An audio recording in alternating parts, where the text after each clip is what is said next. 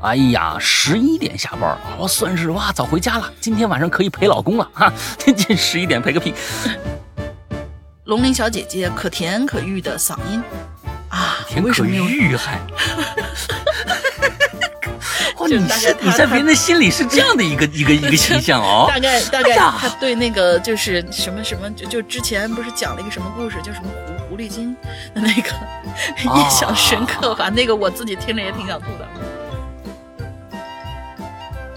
我们把前面的脑组织清除干净，就可以看见脑躯体了。他腾一声，我就坐起来了。啊！我心想，这是多少钱的项目做到这个程度？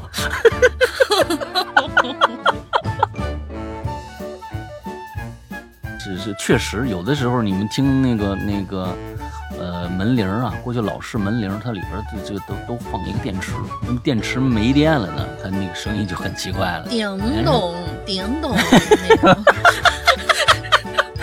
不是你这个形容实在太搞笑了，叮咚。平不是平常都是叮咚叮咚，有客人什么之类的，那没电了就是叮咚叮。不是对对。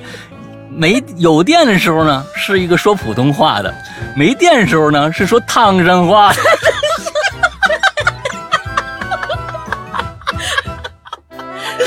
叮咚！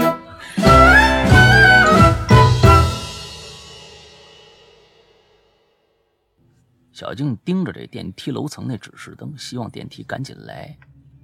身后啊，突然传来这么一声：“嗨。”刚走啊！小静身体猛地一抖啊，转过头，看着我，是一个保安站在身后。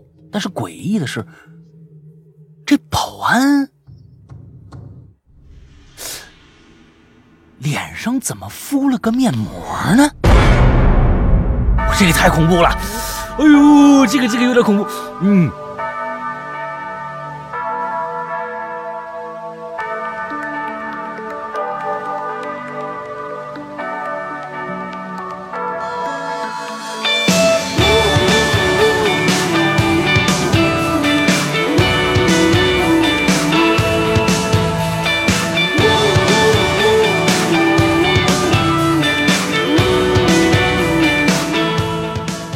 各位听众，大家好，欢迎收听影流连，我是石阳，我是大玲玲呀，又来到了非常快乐的周一的时间啊，之后我们又要开始一个新的一周了。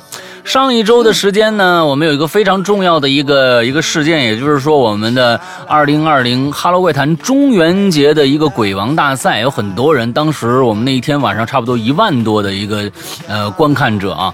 完之后，这个很多的鬼友也都去了，很多新的呃同学也都去了。去的现场的朋友呢，都知道我们从啊七点半开始，一直到了呃半夜的一点钟了啊，马上就要一点钟了。但是呢，中间也出现了一些小小的状况。不过这个小小的状况呢，也带给了其他的一些，呃，当时啊，这个鬼节那一天啊，非常的忙啊，出外边去忙忙活一些事情啊，早早出晚归的那个啊，呃，这这这些朋友们，一个非常好的一个福利啊，就是说我们当时的总决赛并没有进行。我们一共三轮的比赛，只进行了两轮。而在本周三的晚上九点开始，是我们的二零二零 Hello 怪谈这个中元节鬼鬼王大赛的一个总决赛。今就在这个星星期三的晚上，我们还有四位的这个参赛者要在呃本周三的晚上九点开始要决出一个鬼王的称号，所以请大家注意啊，请大家注意，想来看的千万不要把这一次的机会再错过了，因为呃，不过特别建议大家要去看一下我们的重播。啊，哈喽怪谈在在我们的扬言怪谈这这个花椒直播扬言怪谈里边看一下上周二的这个重播，因为里边有很多很多的扣为什么呢？我们的参赛者也很聪明，他们把他们的一个故事拆分成了三个，在三个时段来讲，所以呢，你你们一定要听一下那个前面的，才能知道他在讲什么啊，所以。还挺有意思的啊。呃，先说这么一个小小的一个一个一个开头啊。就是我觉得也也也嗯。挺感慨的，就是嗯。就就这个事儿，你说本来中元节大家都说是哎呀，给给给逝去的那个祖辈们烧烧纸，然后早点回家，早点睡觉就得了，别惹事儿。嗯嗯嗯，咱这可好家伙，当天晚上、大半夜的、嗯。聚集了一万多人在那讲鬼故事，哎，就是这个我们事儿想想都特别特别刺激。我。因为我是觉得，就是呃，一个老的传统嘛，那个传统，我觉得我们应该尊重。首先是我们应该尊重这个传统，但是呢，我们看看有没有什么新奇的一些方法，能够纪念这个这个节日啊。因为嗯很多的节节日，你看过去。九九重阳登高，你说现在谁登高？你能你愿意上我们家楼顶都不错了，是不是？啊，你 但是呢，那好像就变成了一个没有意义的一个有意义的节日。那么既然是这样的话，那我们会不会通过我们的努力，能够把这个节日在我们起码我们不是说是全中国、全世界啊，起码在我们的鬼友当中、我们的粉丝当中，把它变成一个相对来说更有意义的一个节日？那我其实我觉得嗯、我对我们讲的那些故事啊，什么这个那个的，呃，也没有什么冒犯之意啊，就是说大家一起来一起来开心开心啊！我相相信当时如果身边呃有一些好兄弟什么的，他们也会哎也也喜，说不定也喜挺喜欢听的啊，对吧？哎，这个我这是我的，我觉得咱咱现场，咱现场嗯肯定有、有一些就是嗯非我族的那些族类，当时啊也在围观。否则的话，咱们有可能也不会出那些状况。具体哪些状况，你们去看回播啊，我们这儿不剧透。然后你关注一下我们这周三的决赛。嗯，哎，好，那这是我们开头想跟大家说的一些事情。那么之后呢，我们接着啊，接着来看看我们的今天的话题。上个星期话题啊，上班是吧？嗯呃，就是加加班或者熬夜。哎，对，这这个这个事儿啊啊，要是深恶痛绝啊，加班儿，我的天哪！因为我这个对这件事情来说，其实呃，我我老婆过去是在这个这个。奥美啊，我估计有很多人知道这个广告公司，美国的一个广告公司、啊，全球最大一个广告公司了，算是。完了之后，嗯，他们那个那这是 N 多年前，十多年前的事儿了啊，十多年前那个时候广告业跟现在还不太一样。现在其实广告业已经呃随着网络的到来，已经完全传统广告界已经快走很严重的下坡路了。但是当时如日中天呐，啊，大家看到的基本的很多大牌的广告全是他们他们做的。完之后那加班。每天加班，哎呀，十一点下班，哦，算是哇，早回家了。今天晚上可以陪老公了哈。这十一点陪个屁啊！你这这啊，那那时候已经这样了。所以说这个加班这件事情啊，有的时候我我是真的是不喜欢啊。但是年轻的时候，呃，加的也不少啊。现在是真的是非常非常讨厌，因为有时候加班的效率并不高。啊，那我就想，我就想什么？你白天的工作干真的干不完吗？如果你们的公司必须要通过加班来把他们的工作干完的话，那他一定是在压榨你啊，百分之百是在压榨你啊。那你愿意受这个压榨，还是不愿意受这个压榨？他这到底给不给你相应的报酬？这些所有的东西，好像都变成了一个我们维护自己权益的一个先要想到的一个东西。所以在在国外。相对来说啊，美国啊、欧洲都很有很严格的上班时间。你比如说，咱们说好莱坞的这个这个这个这个东西，好莱坞的演员每天工作时间？不许超过八小时。如果你超过八小时，工会就来罚你的款，罚的很严重。但是哦你觉得影响他们工期了吗？你影响他们的节目质量了吗？所以节目质量不等同于我干这件工作的时长。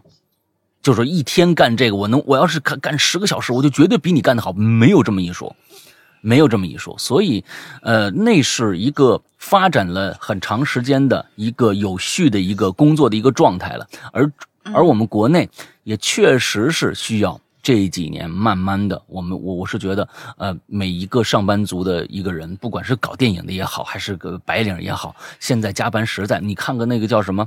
我我有很多的朋友在这个这个这个这个叫这这叫那个新闻的那个那个那个 A P P 叫什么来着啊？现在火的一塌糊涂的，我也经常看啊，头条今日头条今日头条啊，头条头条是个大部头，那头条它有很多的，你像啊，抖音是吧？还有什么火山小视频，嗯好像都是他的、啊，全是他们公司的。完了之后你，你你你你你搞这个，节跳动他们？他们公司啊，他们他嗯们那个公司的加班有何特特多么可怕？还有腾讯腾讯游戏各种各样的加班。嗯完了，我之后我就问我们这朋友，就是都都有在里边，我说你这加班有钱吗没钱哪儿他妈有钱呀、啊？没钱，就说那你为什么自愿加干不完的活儿啊？那你不干呢？你就是已经下班干不完活他妈就就完了，那你你还干不干了？那你就真不，所以就是这些种种种种的一些相互制约的感觉，其实到最后你想想，嗯，这需要反抗的。你凭什么呀？那公司挣那么多钱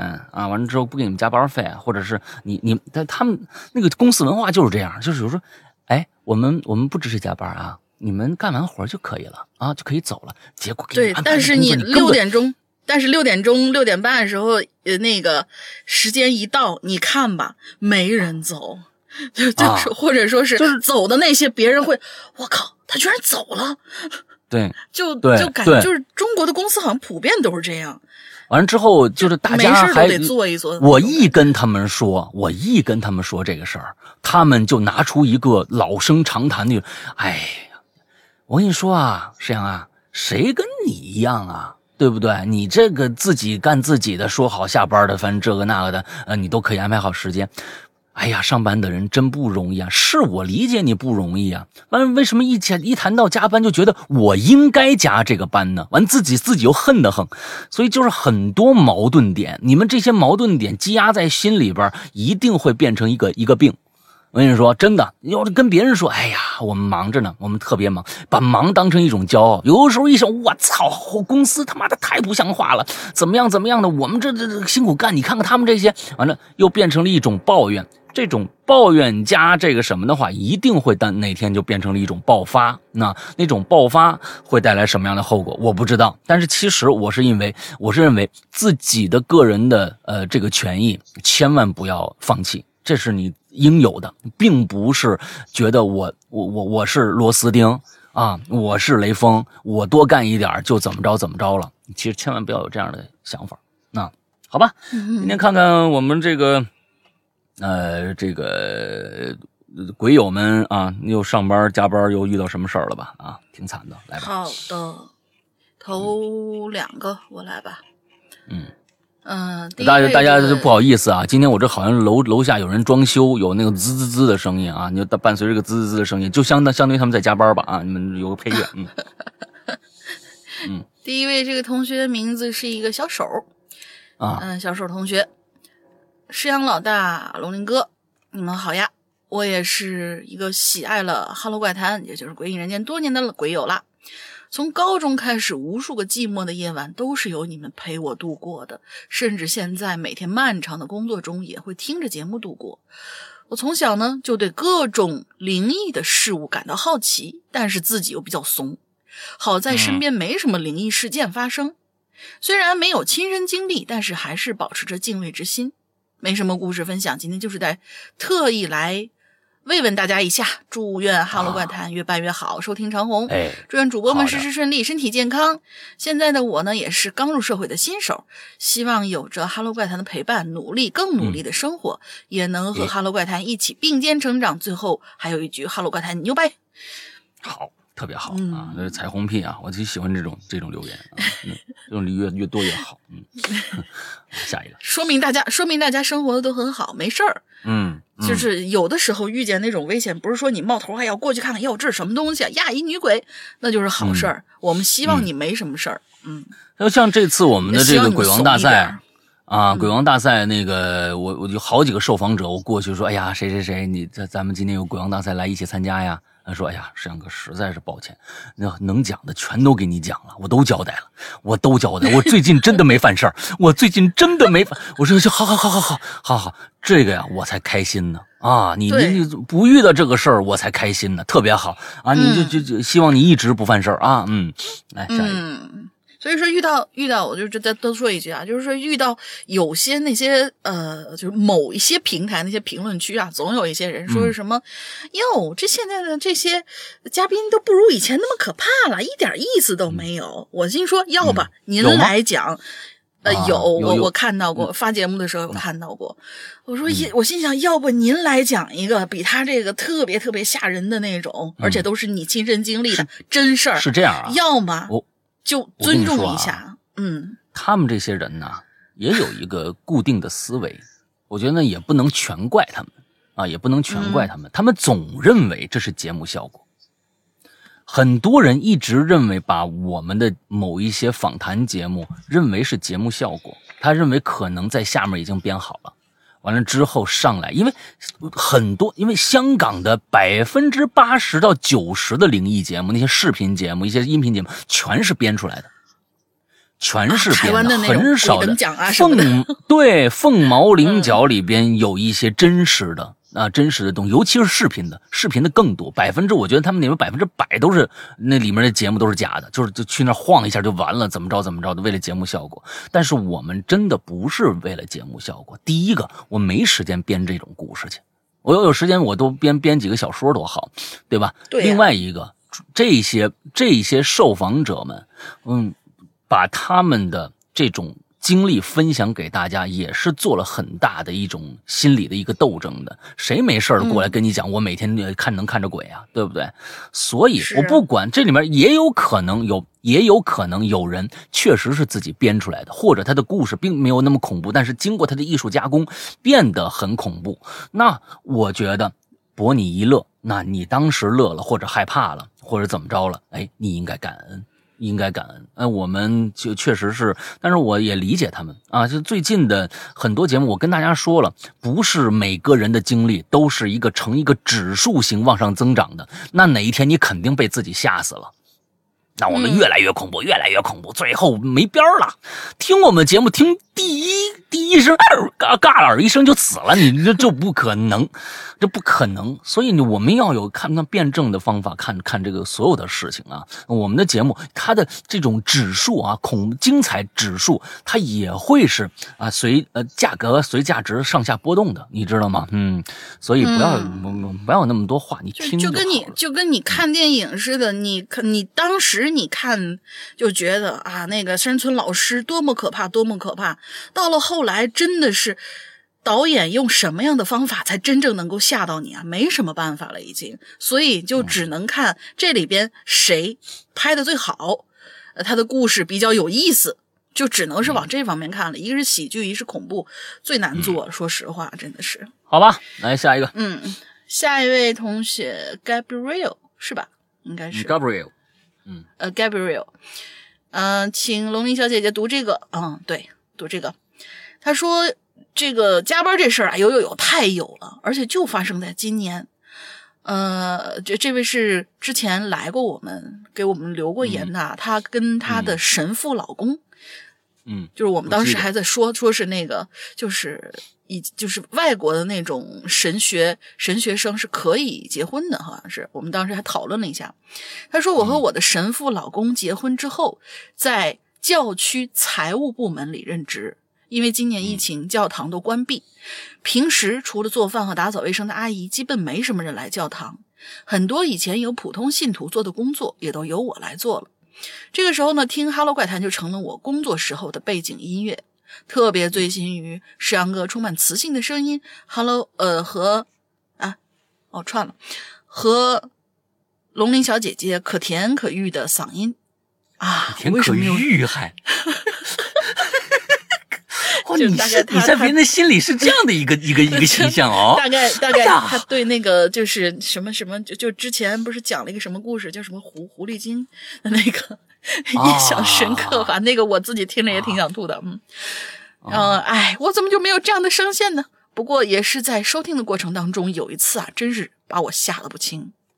还记得那是三月末，就今年三月末的一个晚上，财务嘛，周末是最忙的。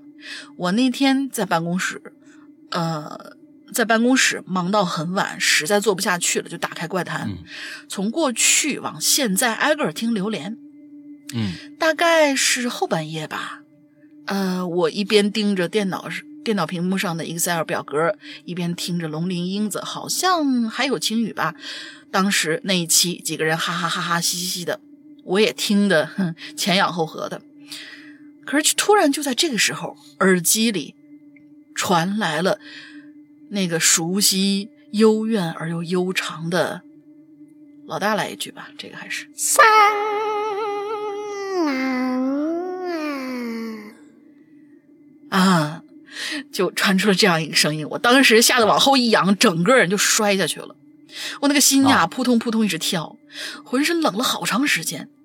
这个时候呢，耳机里又传来他们几个嘻嘻哈哈的声音。哦，原来他们正在聊着，正好说到了黄条，龙玲姐就学了一声。现在想起来吧，这个事其实挺好笑的，但是当时真的把我给吓坏了。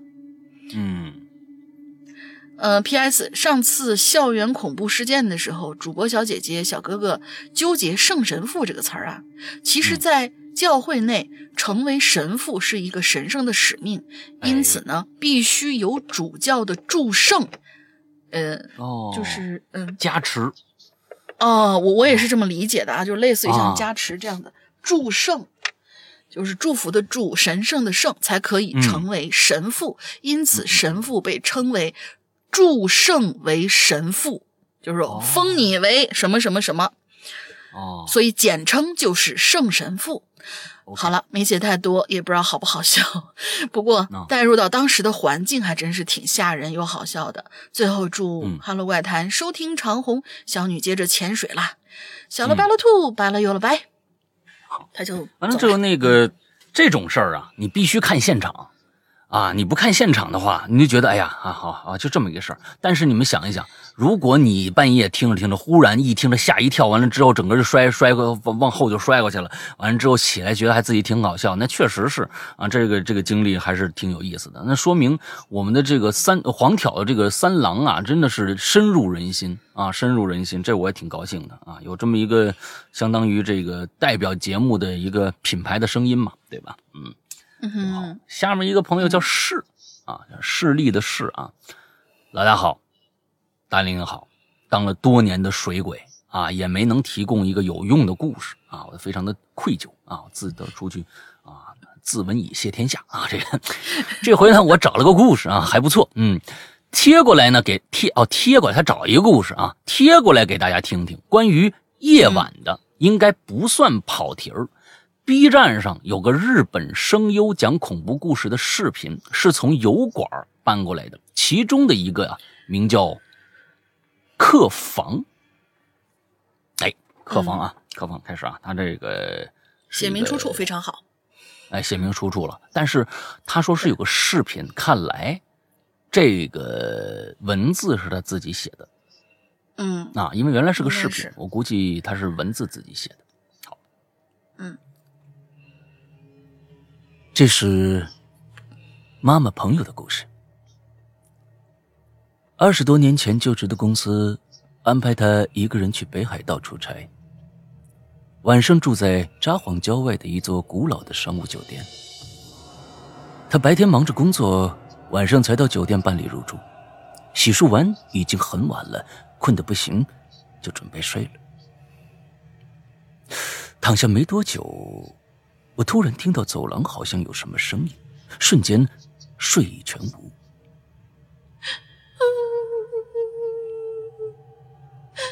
那是一阵哭声，是一个女人断断续续的抽泣声。为什么要在走廊？为什么要在走廊里哭呢？他有一些好奇。他转念一想，呃，那说不定是隔壁的客服房客刚吵完架吧。这次出差很累，接着他又睡着了。但是没过一会儿，他又醒了，仔细听，好像还是那个抽泣声。他看看表，已经是深夜了。距刚才醒过来，大概过了一个多小时了。心想，怎么还在哭呢？这也太奇怪了吧！他看向房门，那个抽泣声突然就停了，然后就一点声音都没了。他心想，到底是谁在哭呢？他有点好奇，要不要过去看一看？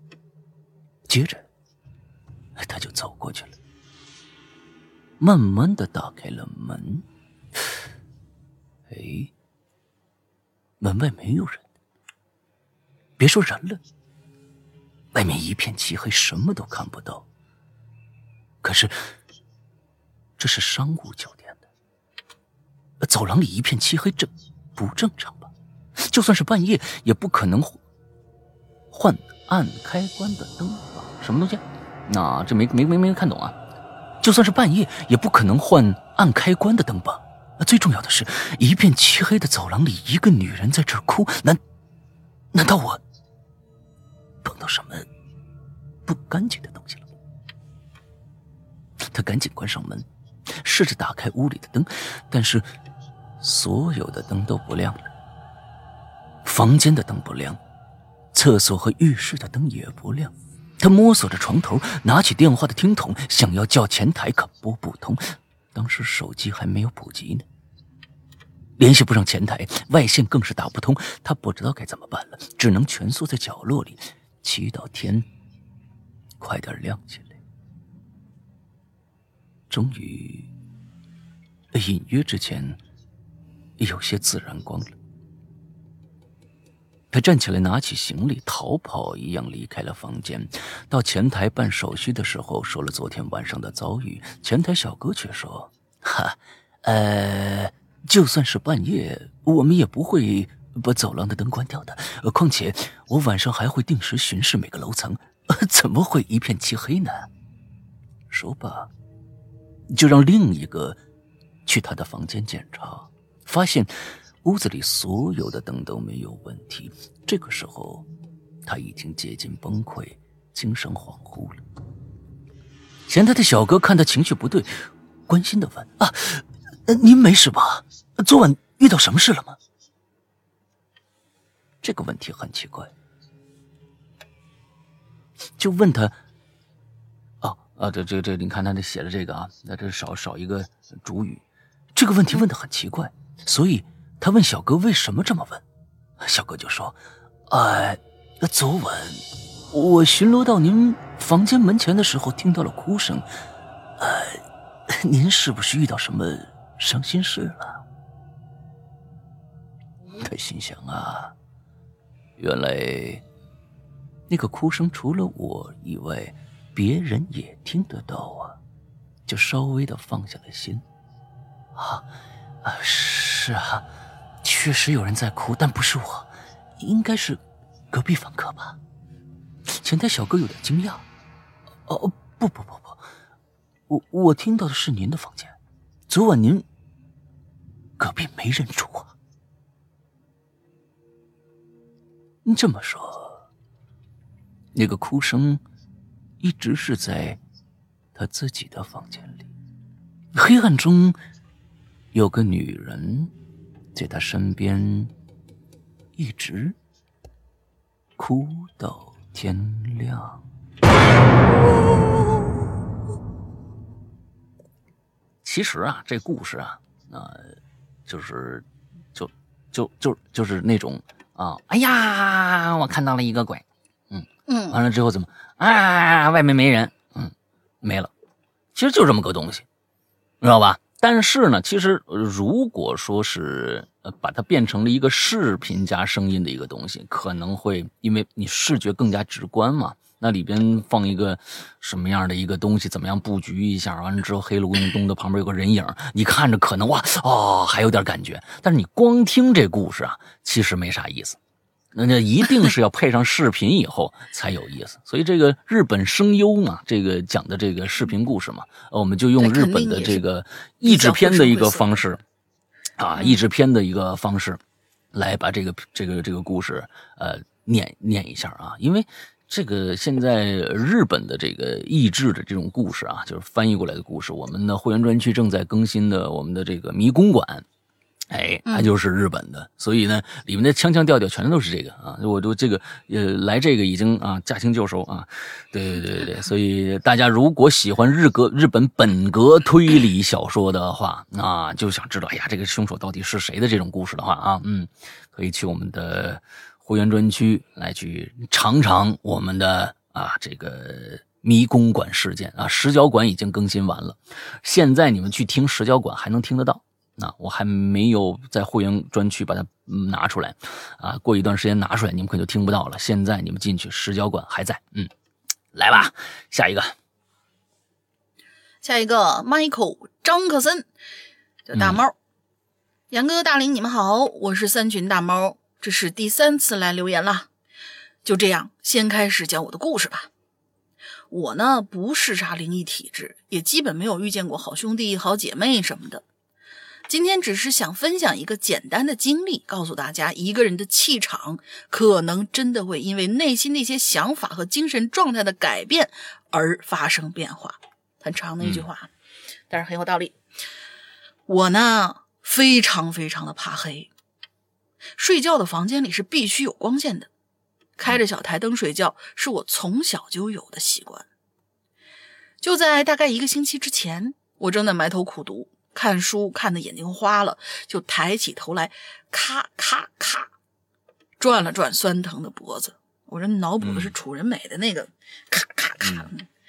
一歪头发现，哦，已经深夜了呀，屋外面已经全都黑了。但这让我呢就不由得心头一紧，因为我最讨厌的事儿发生了，我没有在天黑之前拉好窗帘儿。为什么一定要？嗯。嗯嗯，为什么一定要提前拉上窗帘呢？是因为我右手边的一整面墙，呃，右手边是一整面墙那么大的一个窗户。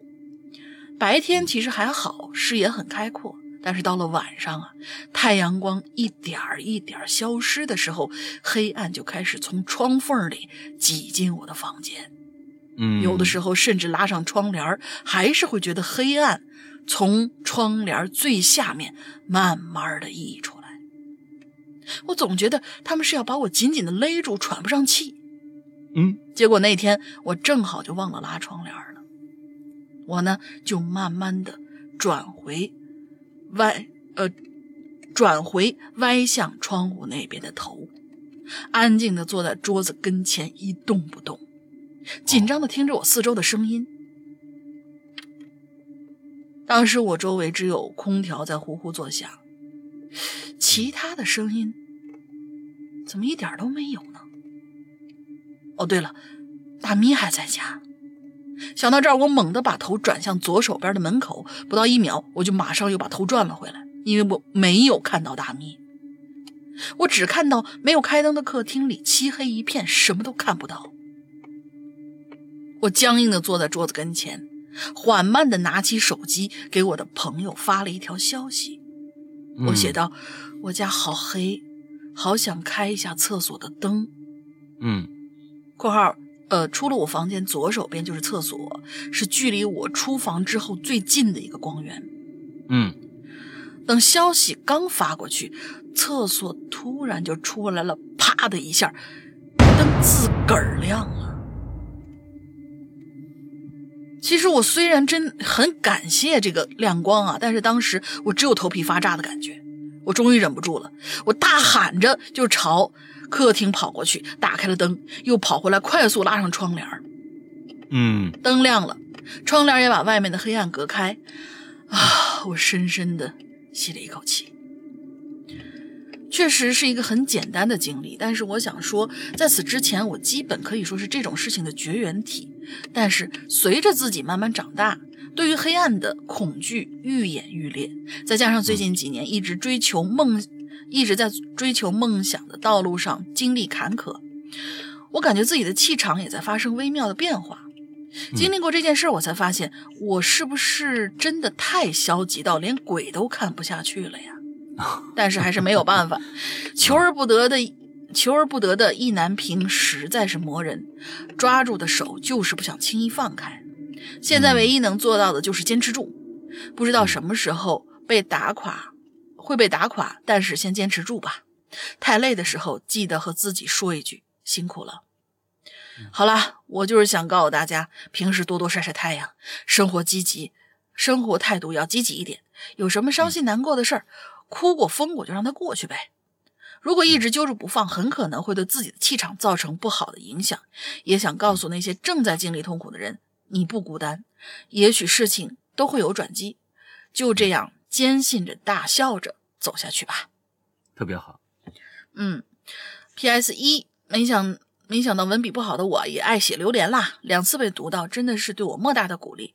呃，毕竟我从小学开始就写不好作文，每次听到杨哥和大林能和我的故事产生共鸣的时候，就感觉自己真是不孤单。虽然对于杨哥和大林，呃来说，我只是一个陌生人，但是对于你们一直以来的陪伴，我只想说一句感谢，庆幸有你们一直在。嗯，P.S. 二，其实目前我还我的名字还没被读对过，哈哈哈。那我就稍微解释一下，Michael 没得说，嗯，重点是张克森，哦，哦 是我创的，呃，嗯是我创造出来的。因为本人从小就喜欢 MJ，所以模仿着取了一个类似的英文名就只要把杰呃 Jackson 的斋啊 Jackson 的斋读成张就可以了。嗯那对呀，张克森没没问题。嗯上次老大大差啊，对呀，Michael 张克森，上次老大差点读对了，但是最后还是妥协，妥协成了张克森，嘿嘿嘿。虽然 PS 多了点儿，呃，第三个 PS 虽然 PS 多了，但是但是我废话一点都不多，因为我从一一开始直接就讲故事了，废话都留在了后面，还不快夸我？好的，夸你，啊，嗯，特别好我要。跟大家说啊，这个呃，千万不要嘲笑你身边的人怕黑，或者是怕这个你不怕的东西，因为你一定有你怕的东西，他不怕。嗯所以就是是说，害怕这件事情是一个人的一种这个应激机制。所以呢，你呃这个这个东西没有办法，呃有时候很难克服。比如说恐高啊，密集恐惧症，你说我没有，你就跟人臭牛逼，我操，那你你以后一定会遇到什么事儿，别人跟你臭牛逼，你觉得孤立无援。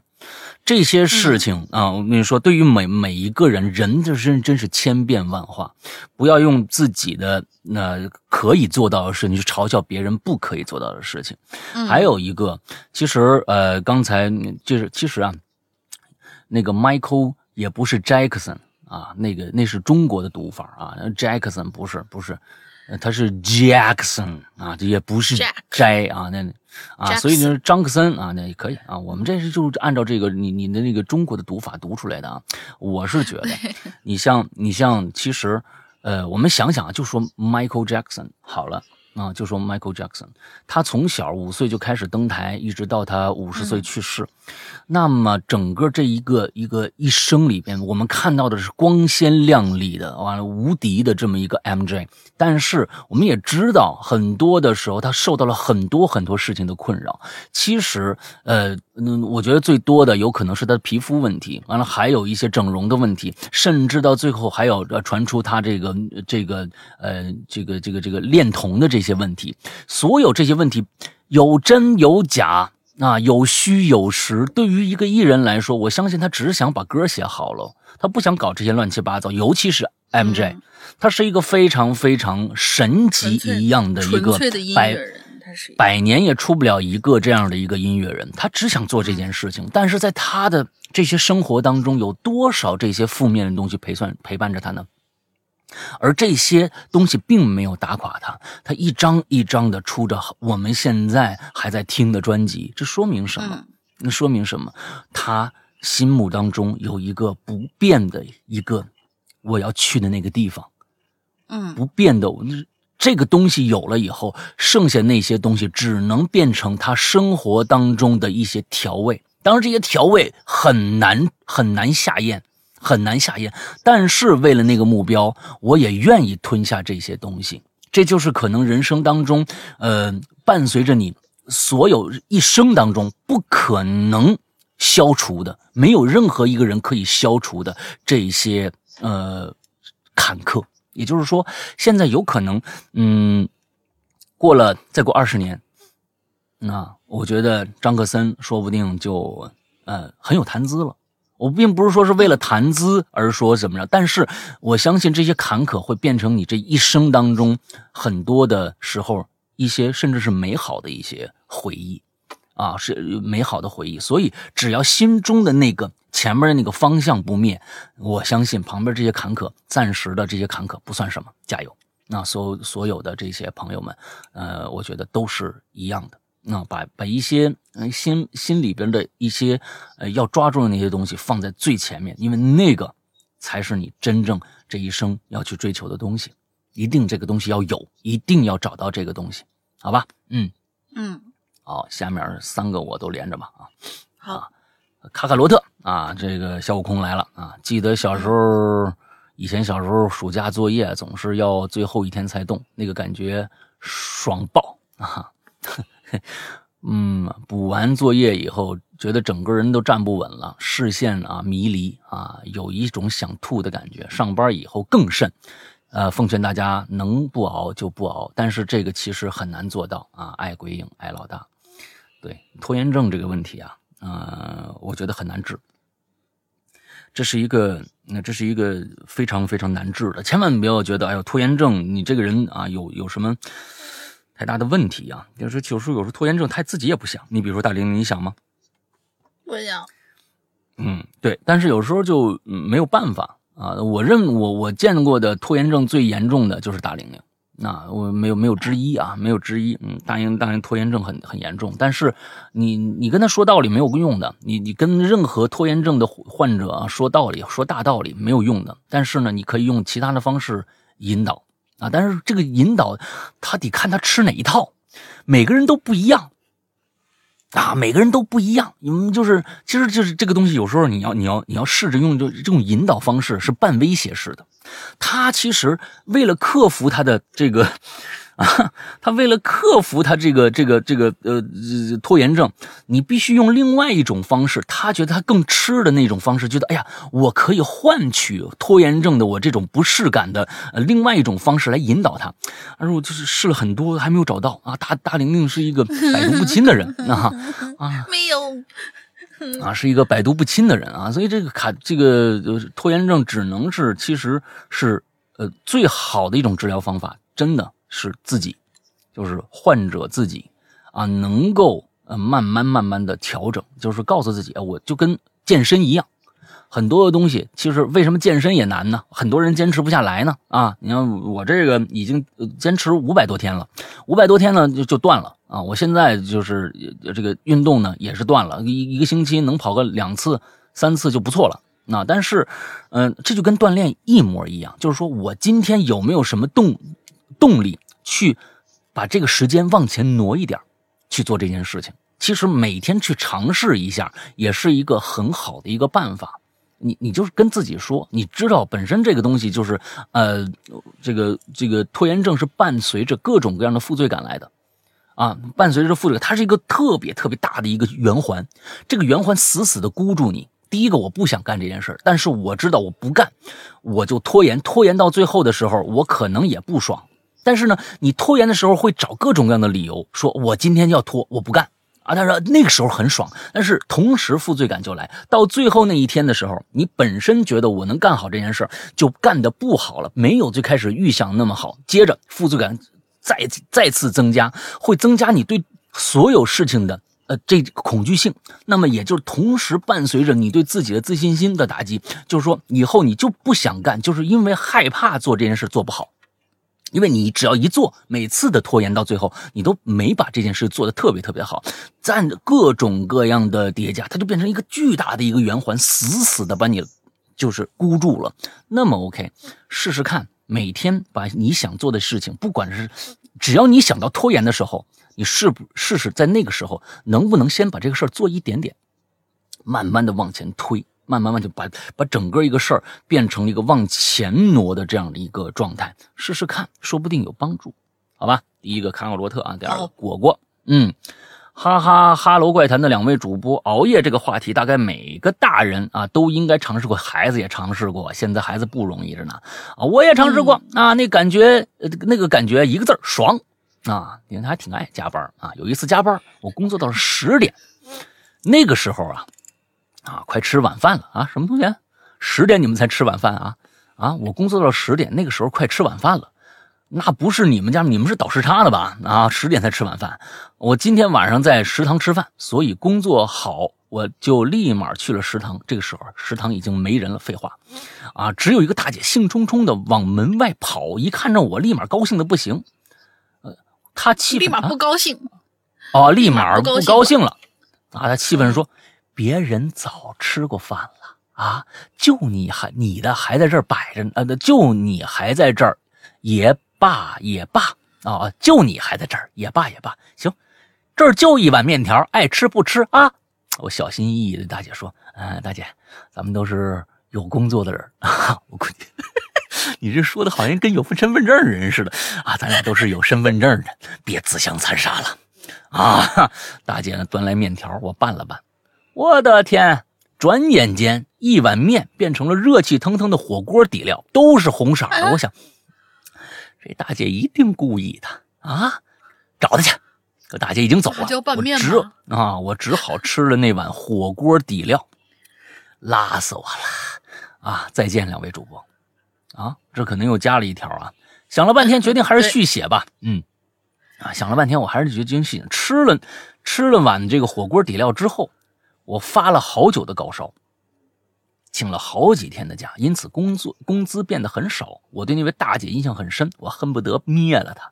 几年之后，我又看着这大姐了。哎呀，我热泪盈眶啊！大声对大姐说：“大姐，你就别再伤害我了。”啊！大姐含笑说：“ 那天晚上看别人都吃完了，啊，而你呢却没有吃到。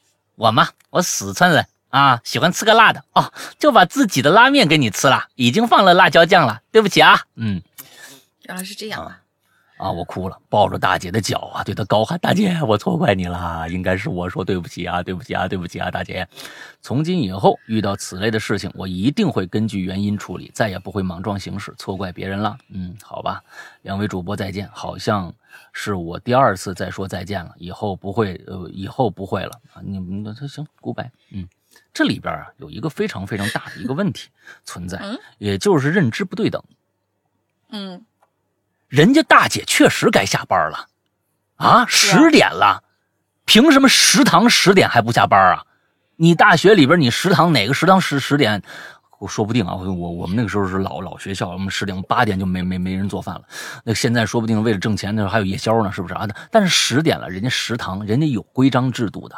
啊，十点了，人家该下班了，你凭什么进去说啊？啊，咱们俩都是有工作的人，别自相残杀了，弄的就是你啊，活该！我跟你说啊，活该！你不要把你自己该上班的时间，觉得我加班了我就有理，你食堂就该上班，不是这个道理。每一个世界都不会围着你转，那每个世界都不会围着你转，所以，哎，不要把自自己的这个中心呢放得太高了啊。这个啊，下面一个，我插一句，我我插一句啊，就是我我所知道的啊，就是也就只有有这种十点才吃晚饭的，是什么地方呢？也是认识了我室友以后，我才知道，新疆他们那边他们的时差比咱们晚两个小时，所以他们十点钟吃晚饭是很正常的。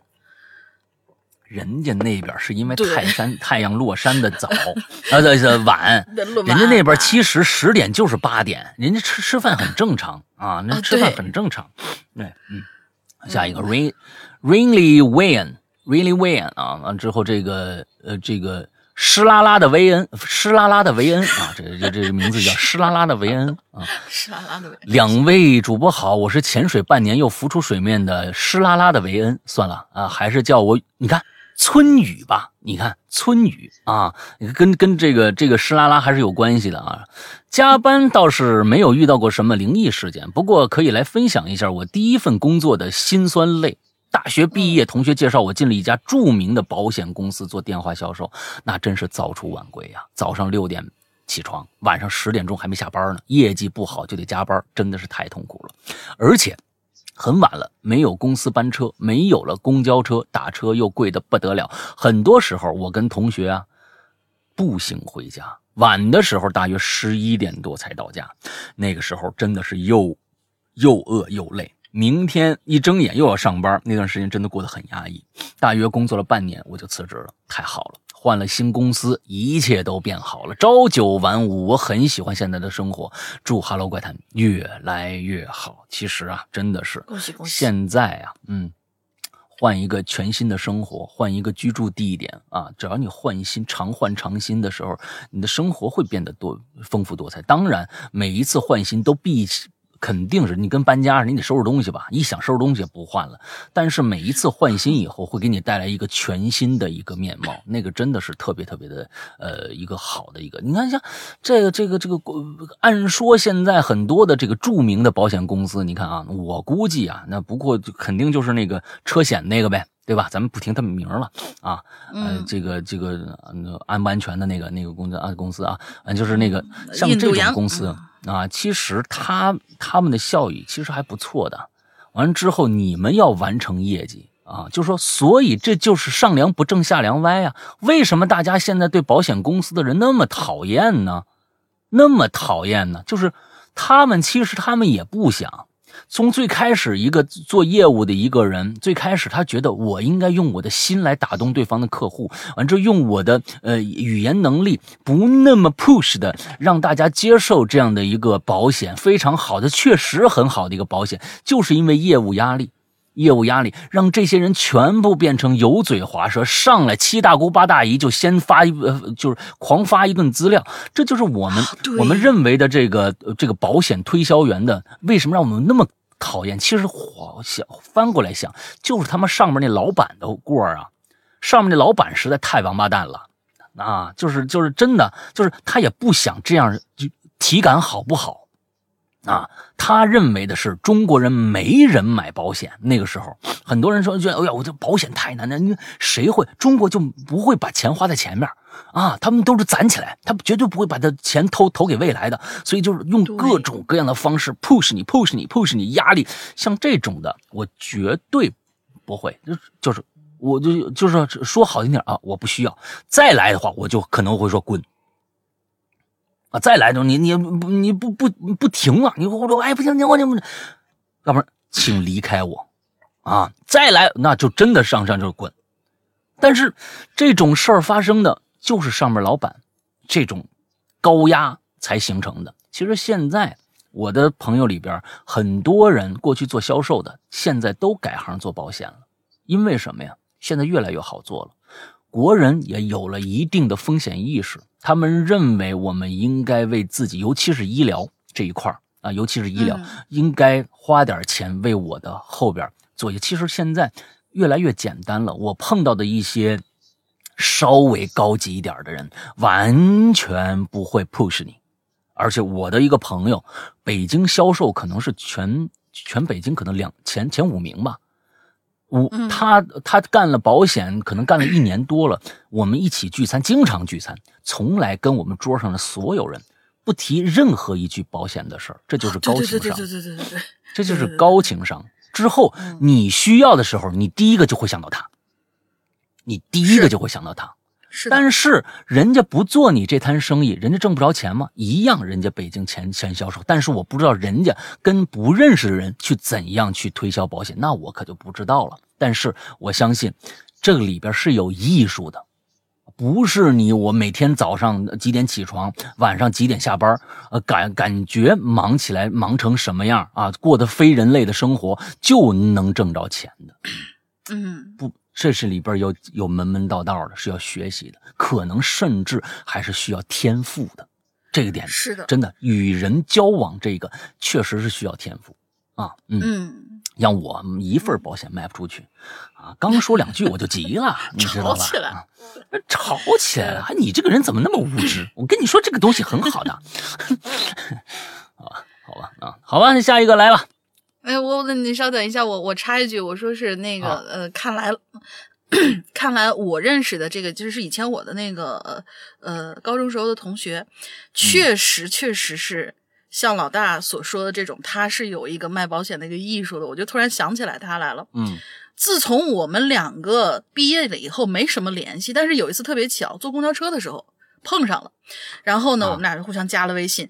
我就特别担心什么，我一问就是大概可能在车上肯定要聊两句嘛。我就呃一问，他说啊，我最近我我在保险公司已经干了好长好长好长时间了，可能差不多十来年。然后他又说是呃加个微信吧。然后我就想啊，我对保险的那个那个概念是一直都停留在那个，哎，我给你发个这个吧，哎，我给你建一个那个吧。我但是自从我加了他以后，我从来没有见他在朋友圈发过任何跟保险有关的东西。我们俩聊天也不，就是我，然后我就、我就忍不住我就问他了，我就说是，我说，哎，我发现你不经常发发类似像保险那样的一些东西啊。他说，嗯，不发。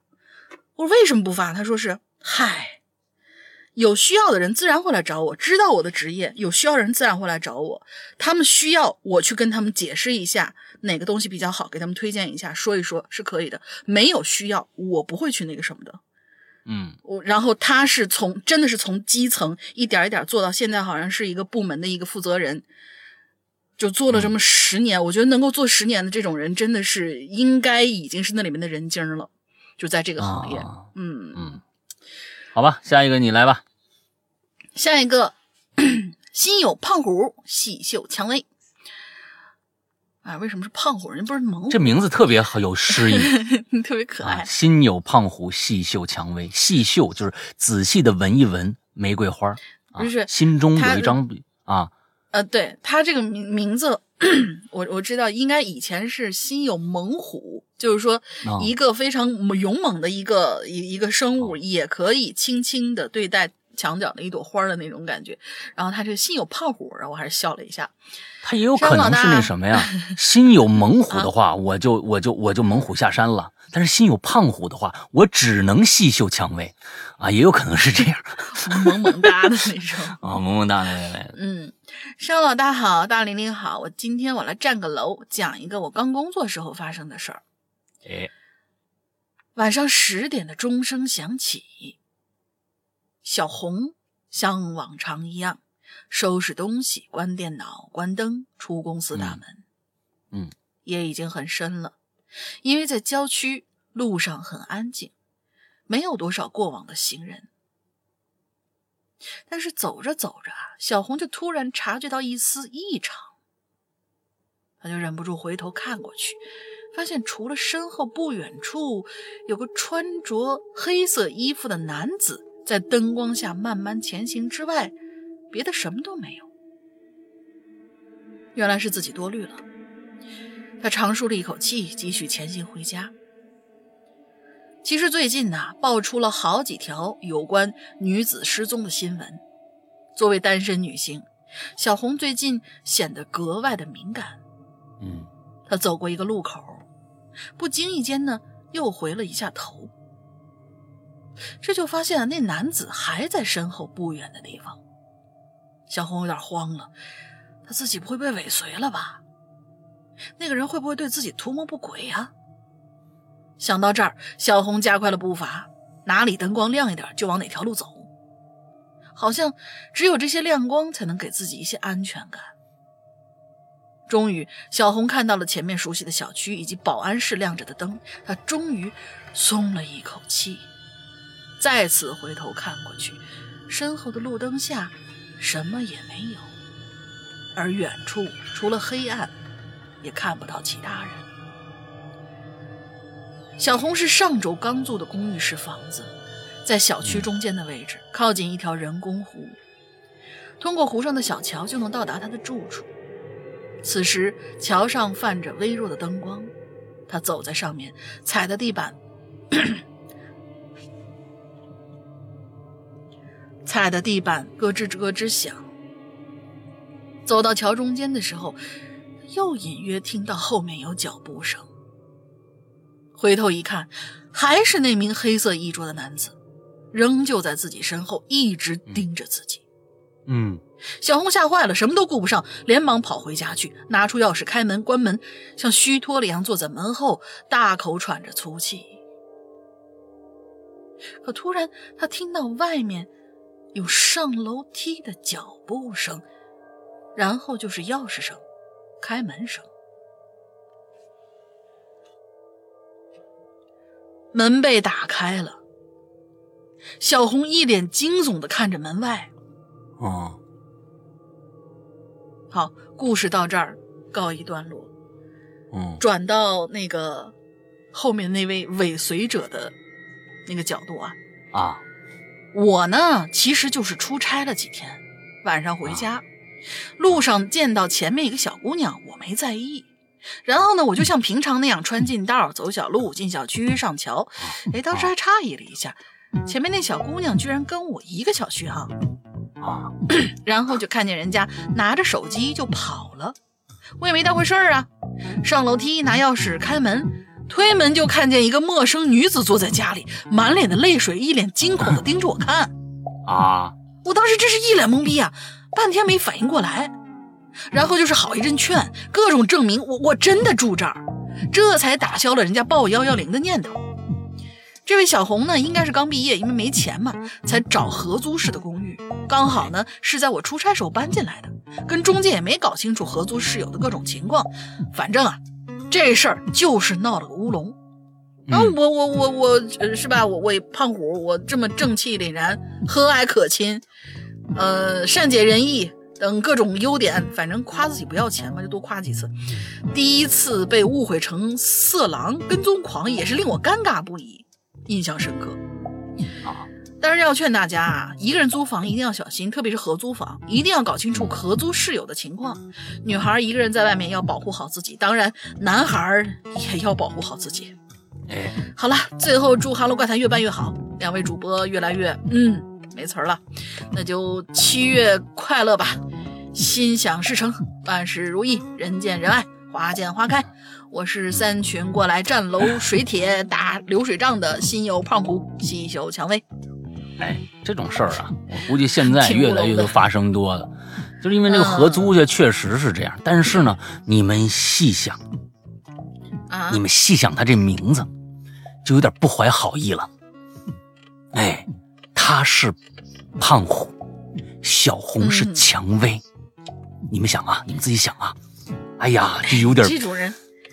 脏心眼子，别乱想，别乱想，挺好的。心有胖虎，对，细嗅蔷薇。对，也许他把咱节目也安利给人家室友听，但是一听到你这儿啊，有有有别的想法，可能又说不定人俩人现在已经对吧？您说就就就增加了一些革命友谊呢，对不对？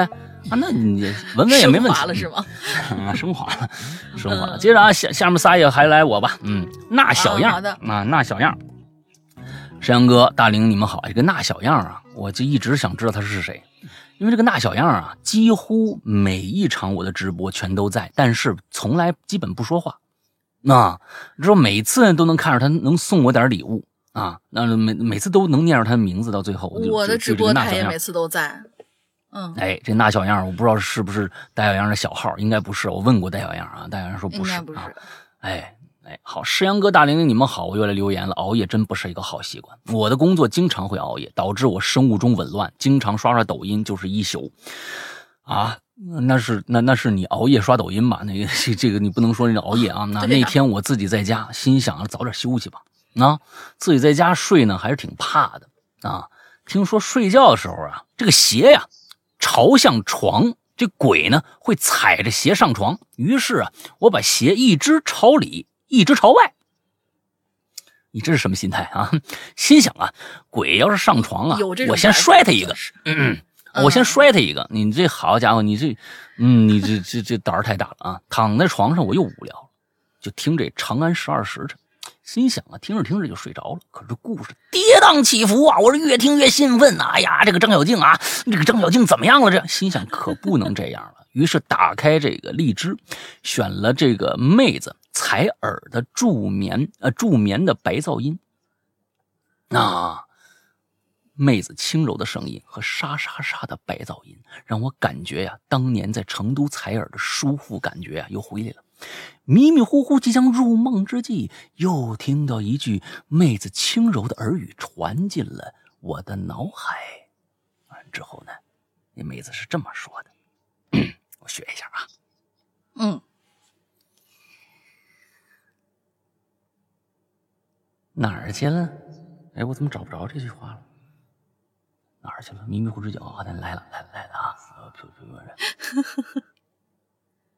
我们把前面的脑组织清除干净，就可以看见脑球体了。他腾一声，我就坐起来了。啊！我心想，这是多少钱的项目做到这个程度？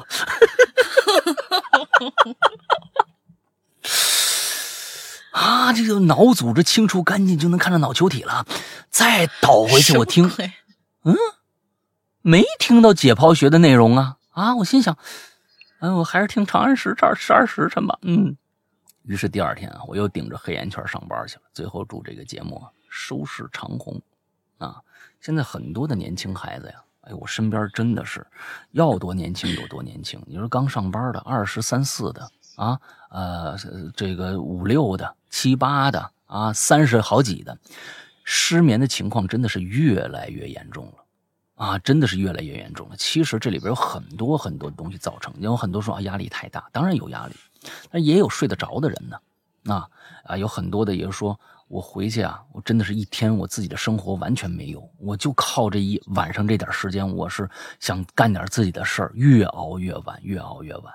好多好多种原因，但是真的是，呃，我觉得就是现代生活实在让你可以分神的东西实在太多了。比如说抖音，抖音这个东西让很多人啊证明了自己的价值，但是又让很多人真的那个那个抖音真的是有毒的。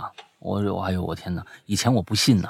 以前我不信啊，我把我把抖音训练成了一个我我我弹吉他的一个一个呃这个学习的一个东西。我把自己的抖音抖音的大数据太可怕了啊！我只只接收跟吉他或者跟音乐相关的这个这个视频，他所以都全给我推那个东西。但是呢，某一天开始，我因为了一个小女孩那个小女孩模仿这个岳云鹏，给我笑坏了啊！我就关注了一个他。之后，我的抖音就一发不可收拾，全是这个，越看我越开心。一抖一抖音，我发现我操，半个小时过去了，我天哪，这个东西比打游戏还恐怖啊！你知道吗？真的是太可怕了，有毒，有毒，嗯嗯嗯，嗯，有毒啊！啊，就到底应不应该禁掉抖音啊？我这就觉得持保留意见啊。迷茫，下面一个迷茫无助。但能吃啊！迷茫无助，但能吃。世阳哥、大玲玲，你们好，我只是上来换口气儿啊。哈喽，怪谈牛逼啊！我听过很多的恐怖有声作品，可是呢，自从听了鬼影以后，其他的恐怖有声作品简简直入不了耳朵。无论是作品质量，还是播讲方式和音质啊，我大哈喽怪，我大哈喽绝对是顶尖的。哈喽，怪谈牛逼啊！行行行，你多吃点，多吃点，哈哈哈哈哈，挺好，我得开心。我天，嗯。啊，这个呃，接下来这这这是一，哎，我一加点儿我就不知道该怎么念啊，我得我我得我得我得，Chloe 吗？Chloe 不是吧？我不知道这个是 Chloe 啊啊，Chloe 啊，这个应该是一个法语的写法啊，或者是哪儿的写法，不知道啊。什么还有那对对，嗯啊，两位主播好，温少又来了啊。关于这个熬夜的故事，我只有几个啊，文昭吗？啊，黄昭君的昭啊。啊，王昭君的昭，温昭啊，温昭啊，好吧，好吧，好吧，哎呀，文盲了。前几天呢，因为中考考完了，半夜追剧啊，是很长时间之前呃播的这个《延禧攻略》，哈哈，追到凌晨一二点吧。啊，听到外边有声，寻思是我们家猫呢在外边玩，没留意，继续看。哎呦，看了大概一集吧，外面又出了这个声了。我寻思，嘛玩玩嘛玩一直响啊，真是打扰我追剧啊，出去看看吧。嗯，打开门，这应该是一天津姐姐啊。打开门去外边看看，有到底是嘛玩意儿啊？发出这种这干嘛呢？啊啊！结果啊，结果呢，这个猫好好的睡在窝里，自自自来我就怕。自来我就怕黑，出门鼓足了勇气。看完外边后，我害怕了，是不是有好朋友在身边？于是我飞快的跑回我的屋，把灯打开。我不知道是不是只有我有这样的感觉，后面有好朋友追我。我现在啊也没弄明白到底是哪儿响啊。呃，最后表白一下哈喽怪谈，哈喽怪谈越来越好，大玲玲越来越漂亮，沈阳哥越来越帅啊。行，好，挺好，美好的祝福啊。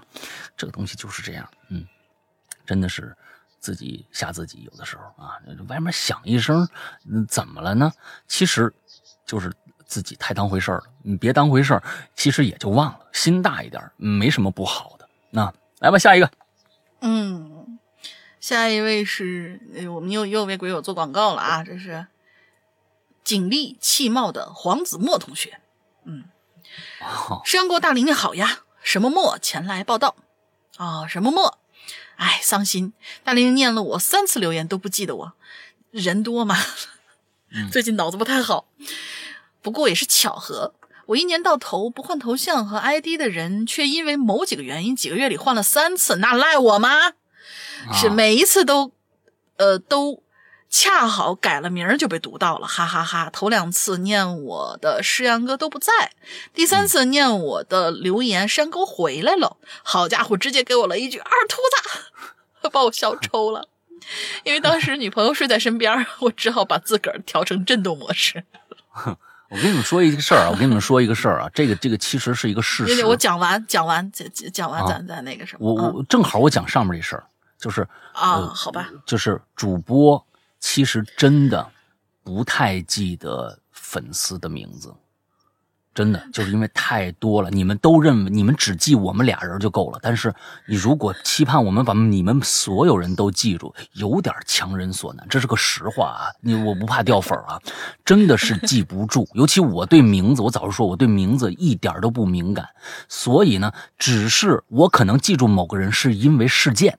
并不是因为我记住这个名字了，而是因为他做了一件什么事他某一次他留了一个什么故事。就算留下那个故事很精彩，下一次我可能还记不住。这个，请我们的所有粉丝真的是要谅解一下，真的是谅解一下啊！对，来下一个，嗯，那不是接着来，就，嗯，就比如说 Gabriel 同学，他如果这次不提神学院这个事情，我可能也有点对迷糊，对，嗯。关于关于这期话题啊，我想了一会儿，哎，找见了，有货。下面我来讲第一个哈，嗯，我的高中一哥们的事儿，这是。他说呢，他小时候有一次跟爸妈一起出去玩，玩到很晚才回家。家住农村，沿途有很多的池塘。那个时候没有路灯，唯一的照明工具就是手电筒。嗯，手电筒当时他拿着的。小孩心性嘛，拿着手电筒就不好好走路，左晃晃右照照，玩的起劲儿。就在快要到家的时候，他依然拿着手电筒到处的晃。哎，就在这个时候啊，突然之间一晃而过，就发现灯光之中啊有个人影往池塘里跳。但是那一瞬间，手电筒毫无征兆的灭了，也没听到有东西落水的声音。他还想继续打开手电筒往那个方向看看，但是他爸妈抓着他头，抓着他头也不回的就那么往前走。他问他妈：“妈妈，那是什么呀？”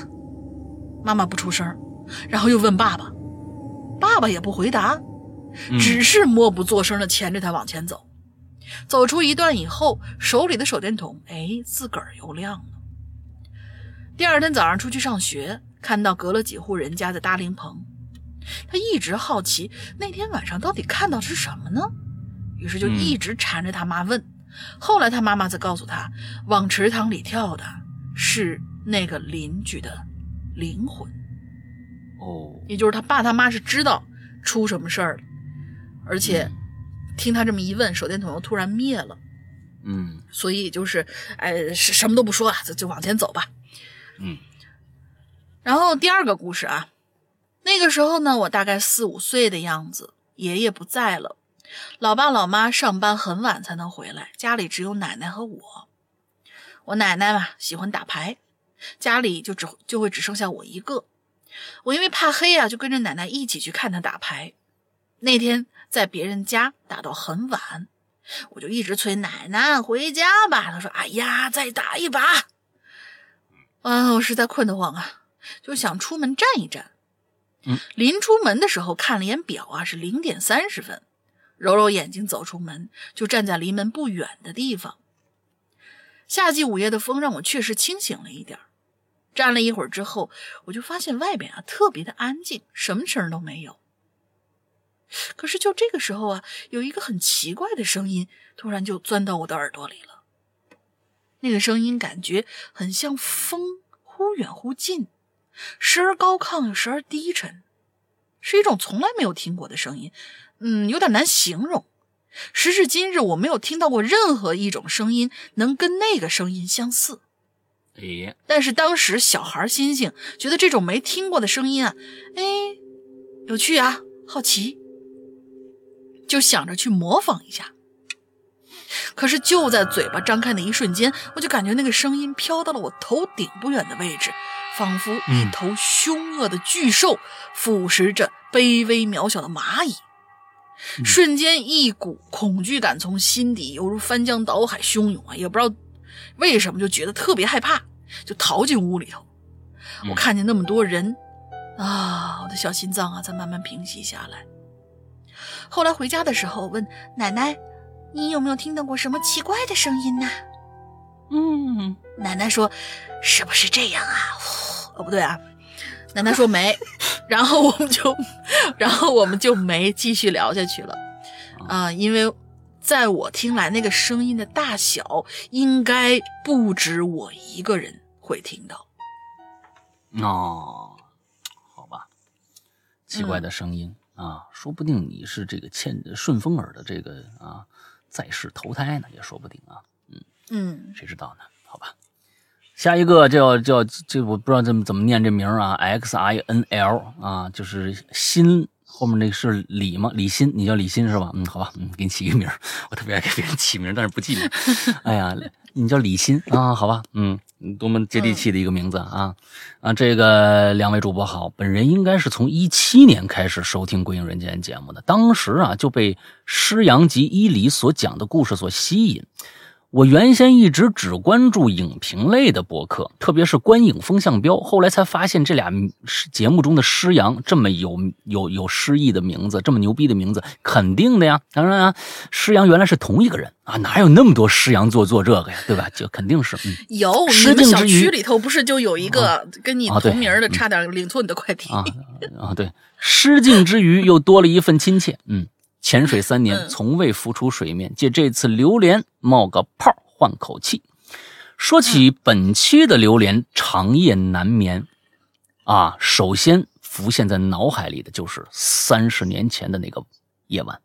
我天，你这个，哎呦，你这个年龄不不不不小了啊！你估计比我大啊。当时呢，我刚从这个海运学校毕业，被分配到一条专跑东南亚航线的这个散装船上实习。说实话呀，这船呢有点破，而且已经有超十五年的船龄了。那船上的生活设施呢也比较陈旧，一切看起来啊好像异常的艰苦。但好在呢，首次的开启这个航海生涯还有点新鲜感。那以及初出茅庐这小伙子都有点冒险精神啊，就要加上这两个呢，就发现哎呦，这船员生活呀啊。呃，虽然呢，呃呃，竟然还算不错啊，竟然还算不错，有规律的作息，结交一些新朋友，积累一点航海知识，嗯，就这么风平浪静的度过了一个月有余的时光。对，大家注意啊，关键是什么呀？风平浪静，也不知道什么原因，这段时间的气象条件相当的好啊。哎呦，这老天爷估计啊，攒大招呢，你知道吗？嗯，攒大招呢？啰啰嗦嗦铺垫了这么久，该进入正题了。记得那是晚上八点，从印尼泗水卸完货，前往前往马尼拉。刚出港口啊，就能发觉，这风浪已经起来了。啊，船呐，规律的左右摇摆，幅度不是很大，但已经让人觉得这胃啊有点不舒服了。由于之前并未经历过什么像模像样的这个风浪，我这毛头小子呀，早早的缴械，躺床上了，不行了，晕船。那期望这坏天气啊，赶紧过去。没想到过了个把小时，这船摇得越来越厉害，从原先的这个粗犷的摇篮摇篮。这个式摇篮，这个式转变成了这个疯狂的磨盘式啊，两两个式，感觉左右摆，现在开始转圈了，完全没有规律可循。每一次运动都伴随着斥充斥在耳边的各种物件相互碰撞的声音，当然还有这艘这艘老船自身痛苦的呻吟声。有时啊，摇晃剧烈的时候啊，就算平躺在床上，也不得不用手紧紧地抓住床沿，以免自己。被这个突如其来的一句重拳重拳给打下床去。长夜漫漫，哪里才是尽头？小伙子早已身心俱疲。但可悲的是，尽管睡意连连，你根本就没法睡。除了努力保持平衡以外，你还要竭尽全力不去胡思乱想，并且不停的说服自己不会有事发生，这一切都会过去，你后边的路还长着呢。哼，啊，怕一个大浪就给拍下去了。那可怕的一幕还是来了，发生在凌晨三点多钟，这船呢？经历了此次风浪中最大的一次单边摆浮，这单边摆幅你听啊不大感觉啊，但是对船来说已经是毁灭性的了。三十五度，那一瞬间我房间里这这这桌子椅子全都掀飞了，放置在这个隔物栏里边的这个物件也被啊也冲破枷锁，完全自我放飞。最要命的是。当这船摇摆到三十五度临界点的时候，竟竟然保持这个状态好久回不去，就一直歪着，整个时间就像凝固了一样。我当时就觉得完蛋，再来一个浪啊，哥们儿就拜拜了，这船肯定得翻呐。幸好过了几秒钟以后，这老家伙呀缓过劲儿来了，掰回来了。真是算是在鬼门关走了一走了一圈啊，啊，心情倒是在此时呢显得有点释怀了。那就让一切听天由命吧，啊，反正也不由我啊，我命由天不由我。啊无论前面等着我是什么，坦然接受就好。那虽然那时，哎，他他还真是写写写了这个句话了。虽然那个时候我也有离经叛道，我也是有离经叛道哪吒，但还没有所谓的“我命由我不由天”啊 slogan 啊。你看，我刚我给你加加了这句了啊，我我命由天不由我。揣着揣着如此的心境，拖着疲惫的身子，庆幸自己竟然慢慢的睡着了，尽管啊已经到天明了。好了，这个噩梦般的长夜分享完了。第一次留言，希望被读到，也祝节目越办越好，越来越红火。谢谢，嗯，谢谢。哇，这个这这就是这就是你经历过了，就你就知道是怎么个意思了啊。有的时候你就说，哎呀，这个东西，你你这个东西这种恐怖的感觉，你游游乐场对吧？你坐一海盗船你就都知道了，不是海盗船，你认为它不会出事儿。你最多体验一下失重的感觉啊！完了之后有规律的啊！完了之后，但是你坐在船上，真遇到大风大浪，你不知道你能不能熬得出去，这是两种心态啊！一个是我绝对没事儿，另外一个是我不知道我有没有事儿，所以呃，这个东西真的是不一样啊！你完了之后，你经历了这个东西以后，它就会变成你人生当中非常非常重要的一个。一个事件，这个事件有可能对以后的生活会有非常强的一个指导性作用。哎，这个特别好，你经历的越多，你的人生越丰富，这是肯定的。嗯，下一个。哦，好希望这位同学来，呃，不是这位，这这这位应该是大哥吧？来做一次奇了怪了，分享一下他跑船的那些年。哎，真的，觉得在这个是好建议。事情对，在船上肯定会发生很多我们。正常在陆地上面，尤其是一看他这是在外海，在外海那个呃的的人，又不是像我们内陆海那么平静，所以一定会发生一些不可思议的事情。至少这个不可思议的，对，没有鬼怪事件无所谓，你让人惊心动魄的事件，我觉得一定会有。对，嗯，对，这位这位。大兄弟，你看我已经忘了你名字了啊！就对对对，李欣啊，也可能是刘鑫啊，对，也可能是刘鑫啊。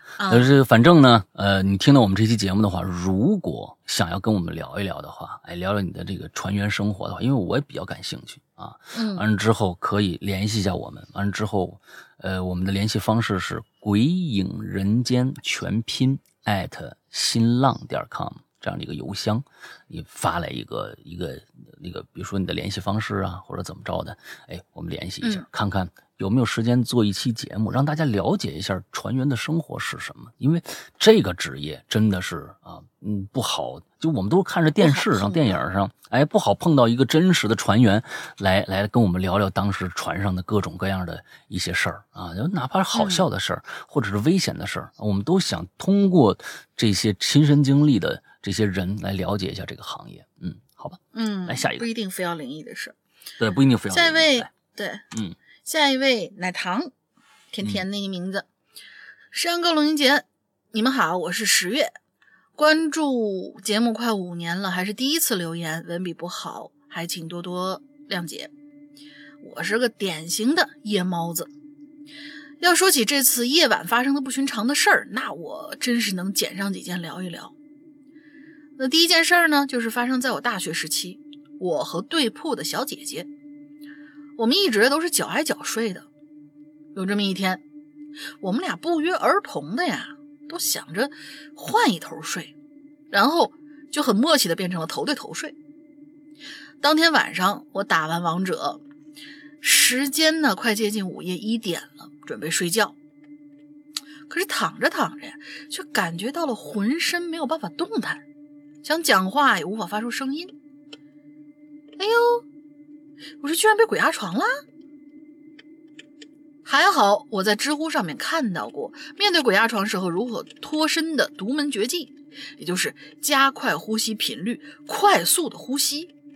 哎，这个也可以分享给我们遇到过鬼压床那些同学们啊。我就试了试，不一会儿呢，就摆脱了梦魇的束缚。毕竟是半夜，遇上鬼压床，我心里肯定害怕呀。可是当时觉得困，也没机会多想，就很快睡死过去了。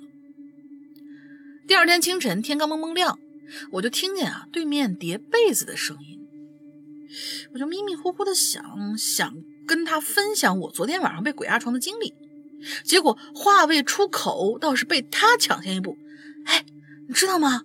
昨天晚上啊，我都快睡着了，你干嘛拿是？你你干嘛老是拿你的手指头关节敲我脑袋呀？我听了这话，我还以为自己没睡醒呢，愣是在那反应了几秒钟。啊，有有吗？我我没有啊。但是他语气非常坚定。难道不是你啊？昨天晚上我刚睡着那会儿，分明有双手用指头关节敲我脑袋，我还以为是你呢，跟你说话来着。我喊你别敲了。我对铺是一个生活作息十分规律的学霸。他每天十点半睡觉，雷打不动。十点半的时候，我的两只手确定正在操作着王者游戏，我怎么可能去敲他脑袋呢？哎呀，再说了，我压根儿没听到他跟我讲话。接着，我就对他讲了我半夜被鬼压床的事儿。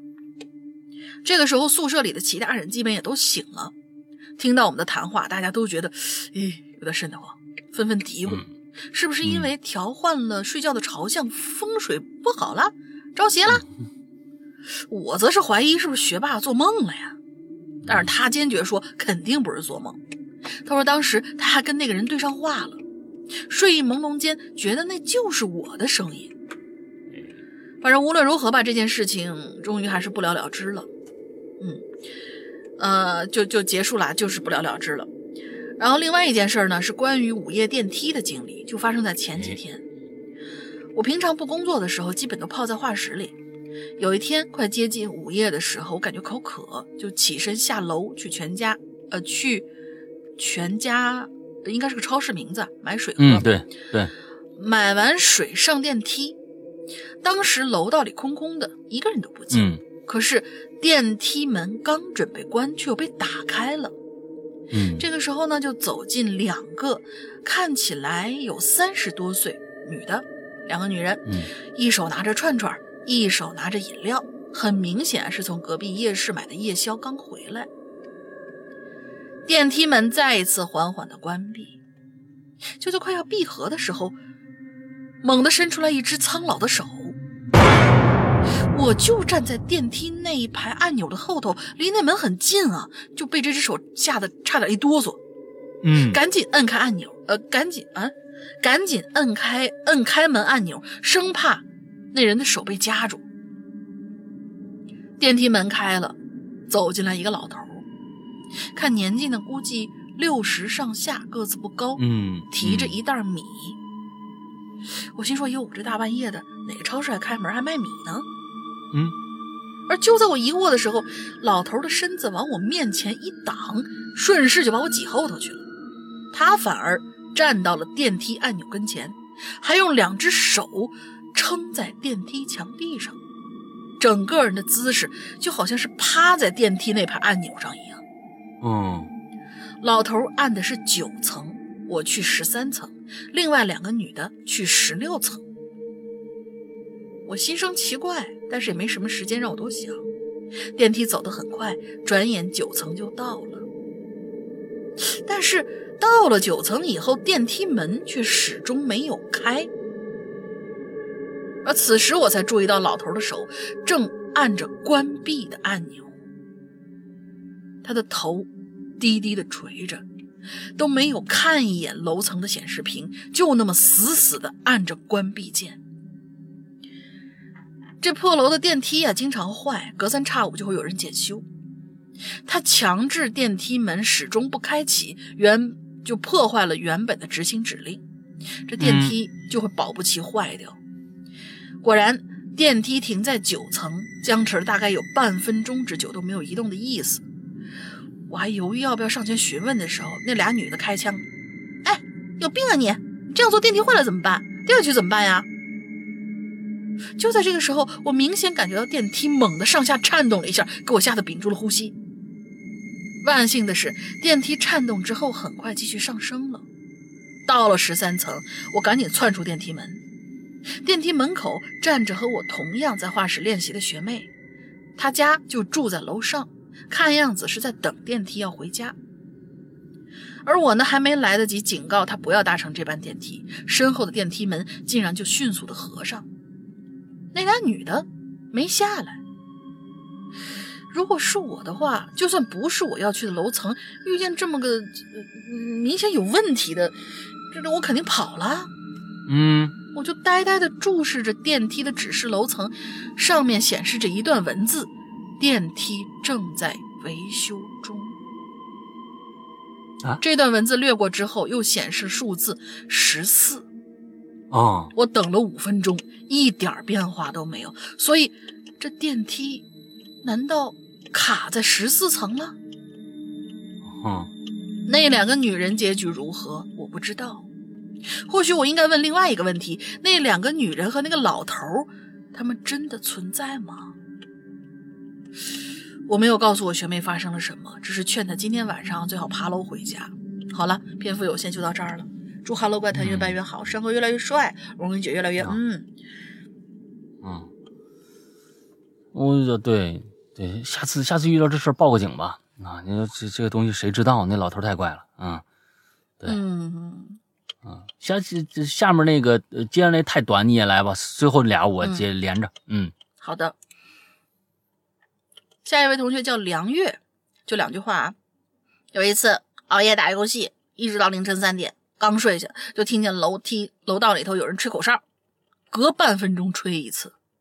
我也没去看，快睡着的时候，口哨声居然在我屋子里响起来了，我口哨的吓死。起来查看，原来是整栋楼装的消防报警器统一没电了。啊，哎呦我去！话说这都是什么鬼东西啊？没电还报警，声音还那么像人吹口哨，吓死大爷了！哎呀，报警的这玩意儿吹口哨可还可还行？这这声儿你你这个啊，这是是是确实有的时候你们听那个那个呃门铃啊，过去老式门铃，它里边儿这这个都都放一个电池，那么电池没电了呢，它那个声音就很奇怪了。叮咚叮咚那种。这个形容实在太搞笑了，叮咚，不是平常都是叮咚叮咚，有客人哎。什么之类的，那没电了就是叮咚叮。不是对对，没有电的时候呢，是一个说普通话的；没电的时候呢，是说唐山话的。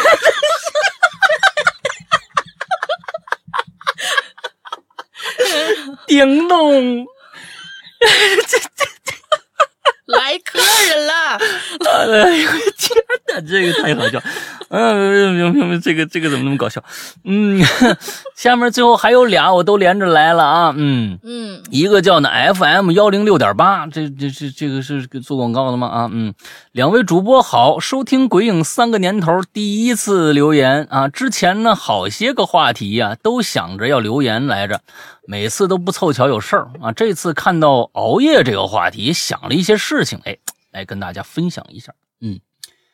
事情发生在三年前，我学美术的，当时是在画室里啊集训，那段时间现在想想啊挺苦的，那每天都凌晨两三点才睡觉，每天精疲力尽。事情啊是这样的，那天晚上跟往常一样啊，这是练习啊画画啊，到了半夜，大概三点左右的时候，收拾完话剧，等厕所里的舍友拉完臭臭啊。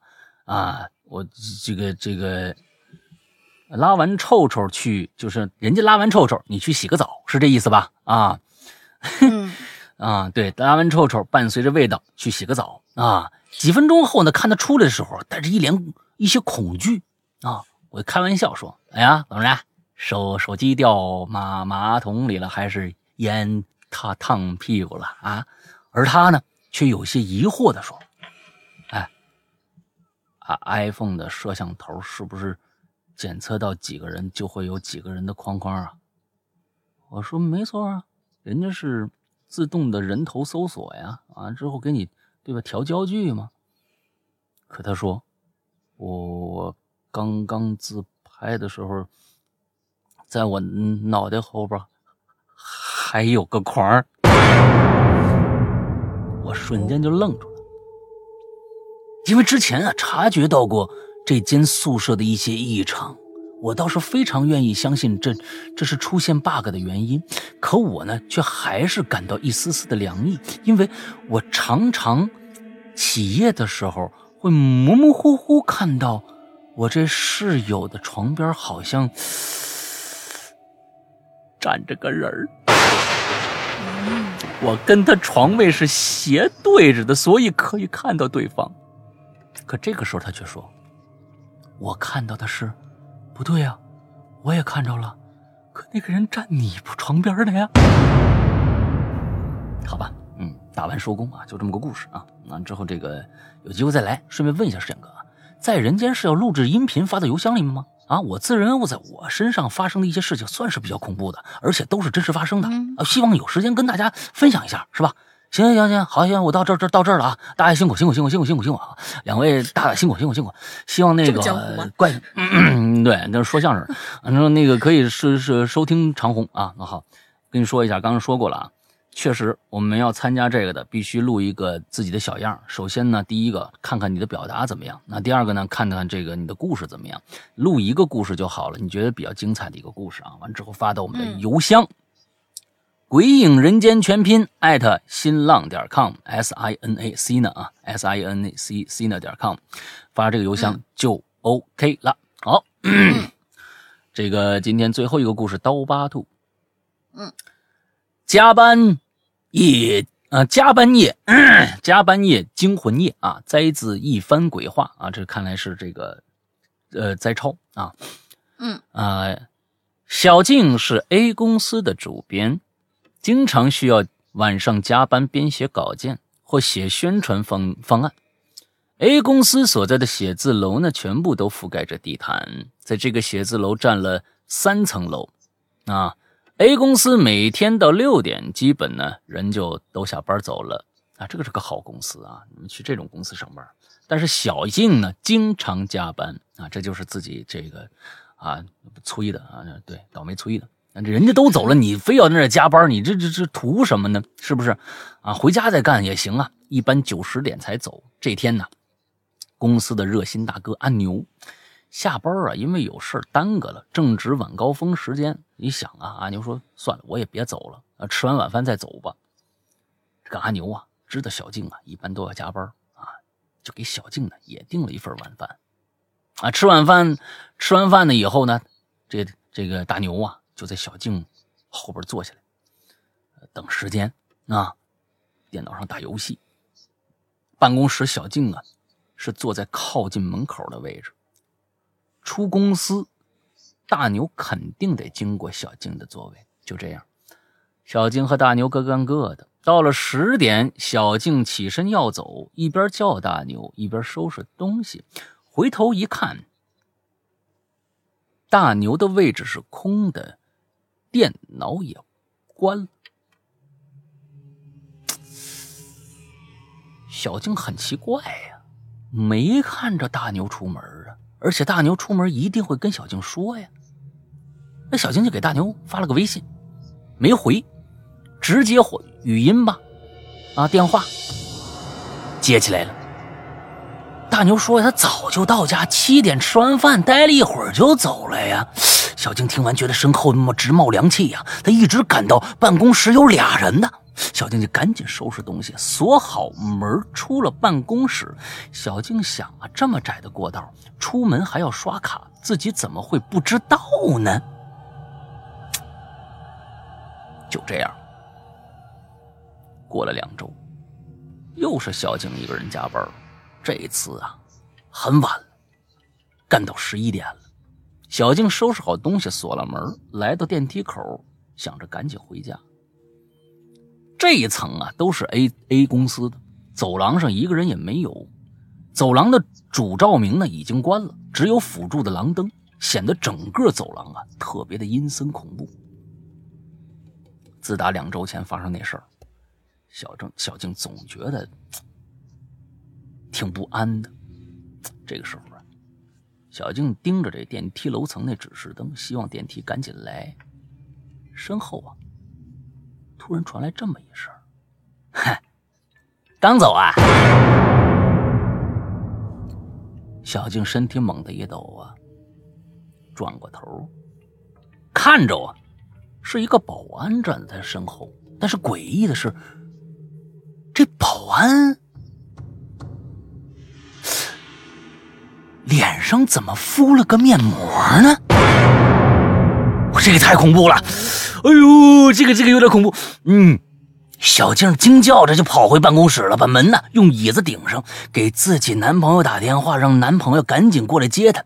这楼道里啊依然死静。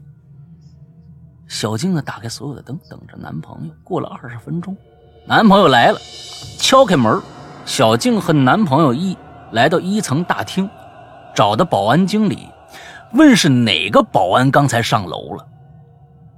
经理就问所有的保安，没一个人上过楼的。看监控也是这样。小静说，那是一个胖胖的保安啊，平时呢总打招呼啊，由于脸胖，一眼就能认出来。经理呢却回答，胖保安今天不值班啊。男友拉着小静说，等第二天再查吧。这小静一一晚上都没睡。第二天呢，胖保安和经理一同来找小静，呃，这个小静。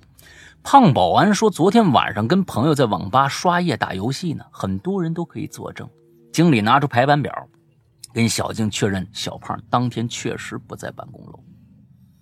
嗯，哎呦，小静每次加班啊，就开始提心吊胆了，想着说别受这罪了。过了一段时间就辞职了，这故事也就完了啊！预祝 A P P 上线，呃，众鬼友喜大普奔，祝石阳哥帅的发光啊！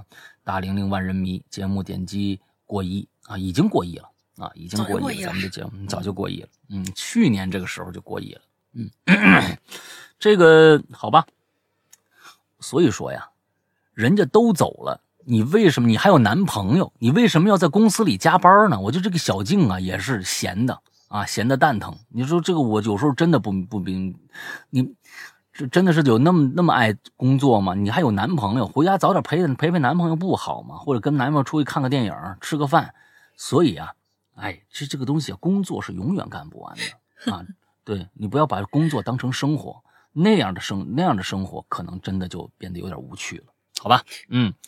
我想起王冕啊，我想起王冕唱的那首歌了，就是他呃，关于关于我们为什么。每次留在公司不愿意走，他的理由是我不想回家陪女朋友看无聊的剧，我宁可在这多加会儿班。保洁阿姨，要不要我待会儿送你回去？哈哈哈！突然想起那一段了，笑死了。嗯，好吧，那个今天的所有的故事就结束了啊。之后大玲想个进群密码吧。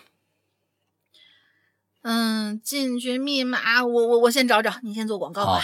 两个事儿啊，一个事儿呢是呃，这个希望大家现在都用一个客户端去收听我们的节目，那就是呃苹果的 Podcast，就是播客啊这个 A P P，呃苹果现在是内置了这个 A P P 啊，完之后就叫播客啊，大家搜一下就可可可以了，因为呃你在这儿收听不会因为某大山突然呃把我们的所有的节目下架。而失去我们的联系啊，有很多那一次真的是，我觉得是很多朋友到现在可能都没找回来我们的节目，因为那时候我们刚刚改名字，完他可能有有段时间不听的话，就根本就不知道我们的节目改名字，是完突然我们的节目就被下架了，下架了以后他的订阅里面就没有了，所以这这种无良的做法啊，我觉得就是说，呃，我们为了避免这个做法，请大家都去关注，呃，这个。苹果的播客这样的一个 A P P，在里边你直接嗯搜索我们的哈喽怪谈，注意搜索哈喽怪谈，就能有看到三档节目在里边。我们非常贴心的为各位把所有的节目分类做了一个大的分类，也就是说，有很多人喜欢听我们的奇了怪了，有人呢喜欢听我们的这个影流连，或者有人喜欢听我们的故事，呃，都可以在。我们里面分成了三大类，一类是哈喽怪谈，另外一类是奇了怪了，还有一类是影流连。也就是说，搜索哈喽怪谈能搜到三个节目，这样的大家收听也就比较方便。另外，在这里边里边的哈喽怪谈不是这个奇了怪了和影流连，可是非常非常之全的。现在是目前是全网最全的，也就是说从第一期基本没有落。从第一期，从二零一二年那个时候开始做，一直到现在的所有期目，基本全部在里边。这是一个非常非常大的一个福利，所以大家如果想听的话，就去就用这个方法去听。那么安卓的用户怎么办？安卓的用户可以找一个呃 A P P 叫做 Podcast O 二这样的一个 A P P，Podcast 就是播客的意思，但是它是用英文写的啊，就是这怎么能怎么拼呢？P O D。C A S T podcast 完之后，后面空格有一个 O 二，就是氧气的那个成分啊，O 二这样的一个东西。之后跟里面的界面几乎跟苹果的播客是一模一样的。就添加我们的节目，刚用刚才的方式添加就好。里面添加了以后，你关注一下啊，订阅一下就能。这个节目一旦有更新，就会推送给你消息。用这样的一个方式去听，不会跟我们失联。用这样的一个方法。接下来呢，嗯，跟大家说一下我们良心的会员制吧。那会员这个一直是我们重推的一个东西。呃，会员是在哪儿听呢？是我们的 APP 啊，我们自有的 APP 来收听。这个 APP 大家在各自的手机的呃商城上啊，苹果就是这个 App Store，呃，安卓呢就是各自的商城里面搜索一下“鬼影人间”啊。这个“鬼影人间”我们现在还没改名，过一段时间我们会改成“哈喽怪谈”，但现在还不能改。完了之后大家呃。去搜一下《鬼影人间》这个 A P P，之后如果安卓的自带的商城里边啊，手机自带商城没有我们的 A P P 的话，请大家下载一个应用商城的这个 A P P，叫做呃这个豌豆荚。啊，这样的一个商城豌豆荚，呃，是在里边一定会有我们的 A P P。安卓用户请一定用官方的一些大品牌的这些这个呃 A P P 的这种商城来下载我们的节目，因为安卓实在太闹腾、太乱了，各种各样的不知道谁弄的这些东西都可以上传上来让你去下载，但是很多地方它不维护。另外一个，我们也没有那么多人力物力把所有的这些商城全部占满了，那那实在。是太多了，那几十个都有了，我们没有办法。那它不像个苹果，就那一个，你就反正就往那一个传就好了。啊，就就我对安卓的真的是深恶痛绝，啊，这个真的是没有办法。对于我们来说，真的是太难办到，所有人都可以下载到了。那但是我可以告诉大家，豌豆荚那是我们主动更新的，有很多的地方可能你看到它上面的版本号是一点几。一点零啊，不是一点零几，或者是怎么着？那肯定不能用。你下载下来，你付了费，你根本听不了节目。那是我们很早很早以前的版本号，已经完全弃用了。所以千万注意，去大的这个商城里面去下，好吧？下载以后呢，你进了我们的 APP，发现我们的 APP 里面其实分成两大部分，一个部分呢是我们的普通注册用户的一个专区，这个专区里边有我们自己的这个《哈喽怪谈》。的所有节目，包括呃奇了怪了，包括这个这个影影留言，都可以免费的在里边听。其实如果你只听我们这个，你下载我们 APP 就好了啊，每期都有。之后呢，呃，还有一些我们过往的一些节目的免费的放出啊，等可以 免费的去去听我们的故事。还有一些就是我们以前的一些收费节目，那么这些收费节目都需要单个的去收费啊，比如说季播节目啊，过去的老的长篇节目啊，对，然后可以单个的收费。接着另外一个区域就是会员专区，请注意，一定注意。啊，不是要蒙你们童叟无欺啊！我觉得话说到前面，会员专区和普通的用户专区之间内容上是没有交集的，没有交集的。不是说你买了会员，所有节目都能听了。这个我要提前要跟大家每次都说，这个非常重要，这一点千万不要有这样的一个认知。但是现在会员专区里的节目已经大大的量量的程度大大已经超过。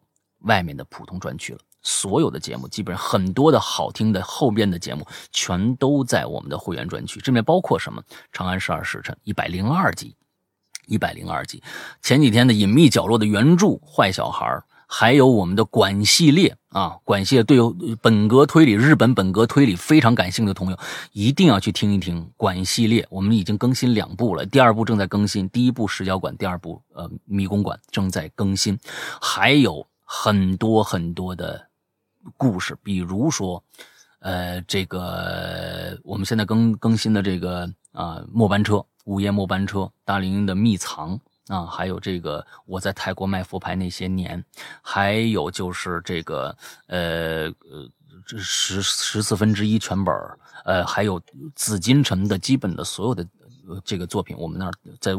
会员专辑都能找到，比如说《高智商犯罪》第三、第四部，还有这个呃最新的一部作品《低智商犯罪》，全都在里边。长夜难明啊，还有长夜难明，呃，还有很多我就不细数了。这些作品全部都在我们的会员专区，而且这些大部分的节目，百分之八十的节目是会员独享的，把百分之八十。当然，你说那百分之二十是什么？比如说，给大家举个例子，比如说《管系列》。